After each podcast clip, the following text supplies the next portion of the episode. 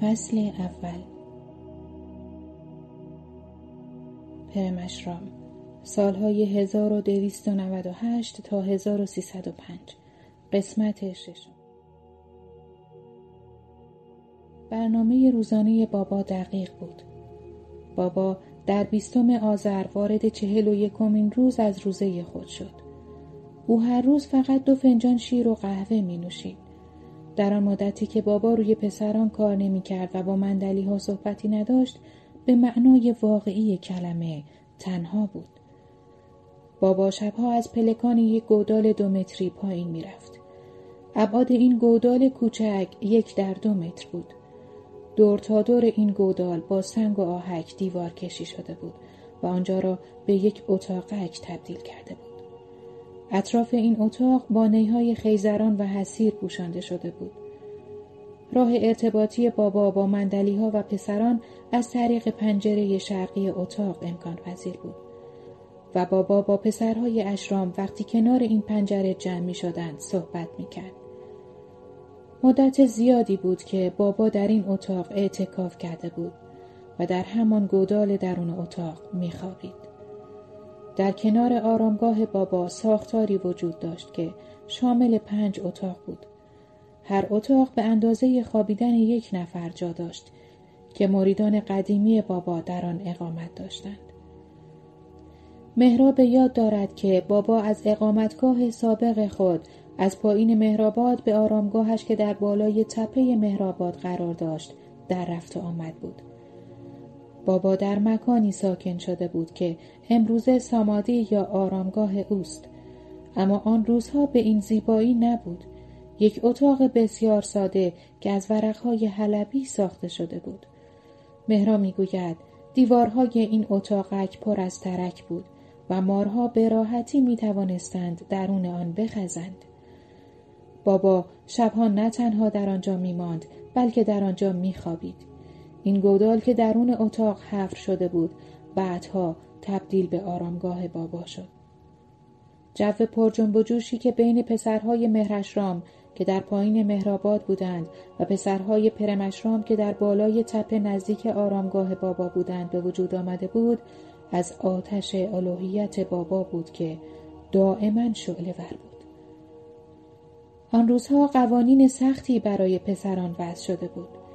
هیچکس حتی معلم ها یا کارمندهای اشرام حق نداشتند به بچه ها دست بزنند و همینطور تماس پسرها با بابا نیز در اواخر آذر ماه متوقف شده بود.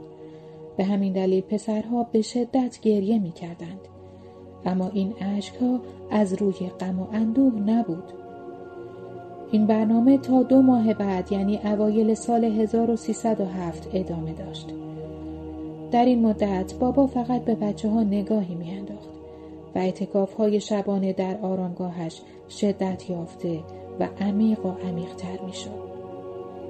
اشتیاق شدید بچه ها به بابا در این سال به اوج خود رسیده بود ولی کار بابا هنوز با آنها تمام نشده بود. اوایل دیماه بود که علی بیشتر از بقیه بچه ها از لحاظ منوی دگرگون شده بود.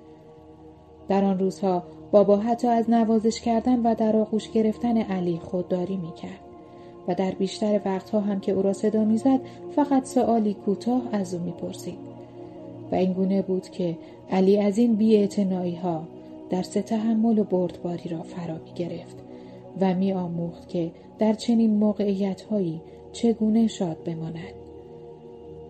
بیست و ششم دی ماه بود.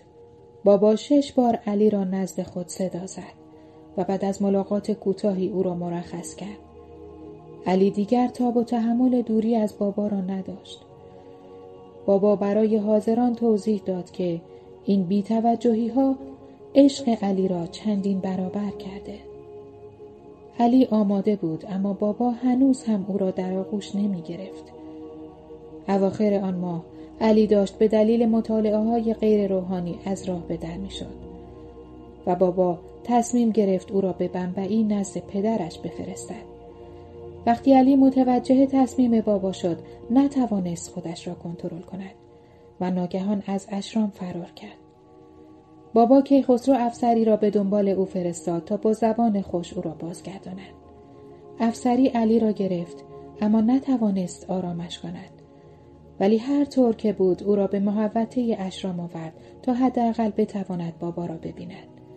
اما با این حال علی آرام نگرفت و با صدای بلند گریه می‌کرد. بالاخره بابا راضی شد و به افسری گفت که علی را به داخل آرامگاه بیاورد. اما علی حتی در کنار بابا هم آرام نشد. تا اینکه بابا ناگهان انرژی این پسر را از ذهن به دلش هدایت کرد. رامجو این لحظه را در کتاب گریه ها و تپش ها چنین توصیف می کند.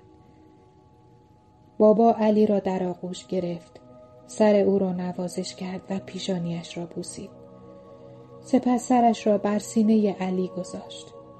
او آرام شد و حدود پانزده تا بیست دقیقه در حالت خلصه فرو رفت. سپس بابا از افسری خواست که علی را بیدار کند. اما چشمان او باز نمی‌شد. پلکهایش را با دست باز کردند. چشمانش به بالا چرخیده بود. علی به فراسوی عالم خاکی خیره شده بود. وقتی از او پرسیدند را و صاحب یا همان افسری کیست تنها پاسخی که علی توانست بدهد این بود خوش همان سوالی که دو هفته قبل از همکلاسیش عبدالله پرسیده بودند را از علی پرسیدند و گفتند چه می‌بینی؟ علی گفت بابا پرسیدند کجا؟ علی پاسخ داد همه جا